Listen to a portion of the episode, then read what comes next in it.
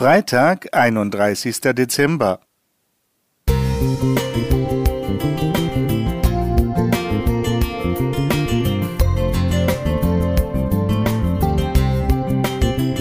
Ein kleiner Lichtblick für den Tag.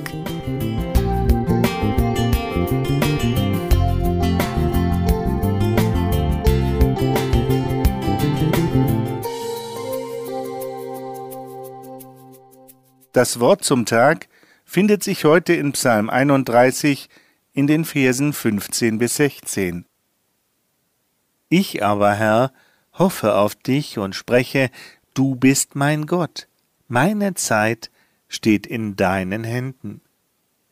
Der Jahreswechsel ist ein guter Anlass, über uns und unsere Zeit nachzudenken. Heute möchte ich mich und dich einmal ganz bewusst in die Worte dieses wunderbaren Psalms hineinnehmen.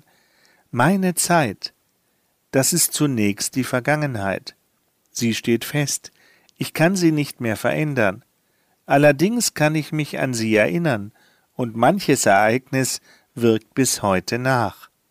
Meine Zeit ist der Moment der Gegenwart, den ich leben und gestalten kann, im Rahmen meiner begrenzten Möglichkeiten. Meine Zeit ist die Zukunft, die ich zwar planen kann, die aber dann doch oft anders kommt als gedacht. Es ist sicherlich treffend zu sagen, meine Zeit, das ist mein Leben.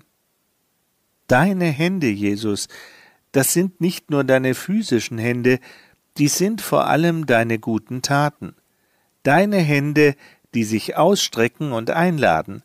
Kommt her zu mir, alle, die ihr mühselig und beladen seid. So Matthäus elf, Vers achtundzwanzig. Deine Hände, die Leiden heilen und gebrochene Menschen aufrichten. Deine Hände, die Brot und Wein teilen. Deine Hände, die durchbohrt und die Schuld der Welt, auch meine Schuld tragen.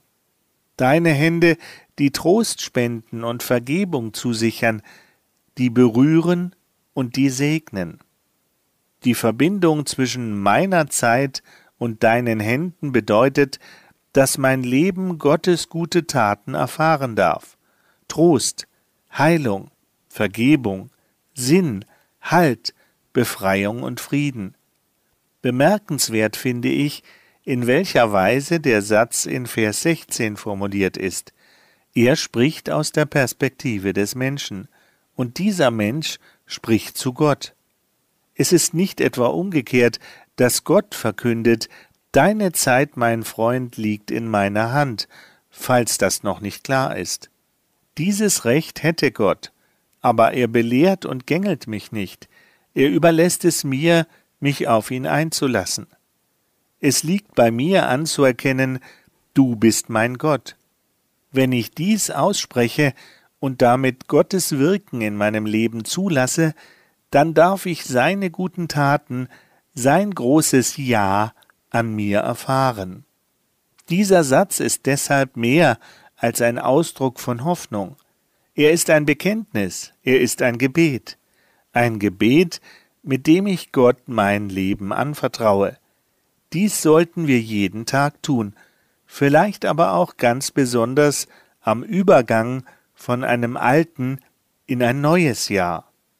André Zander.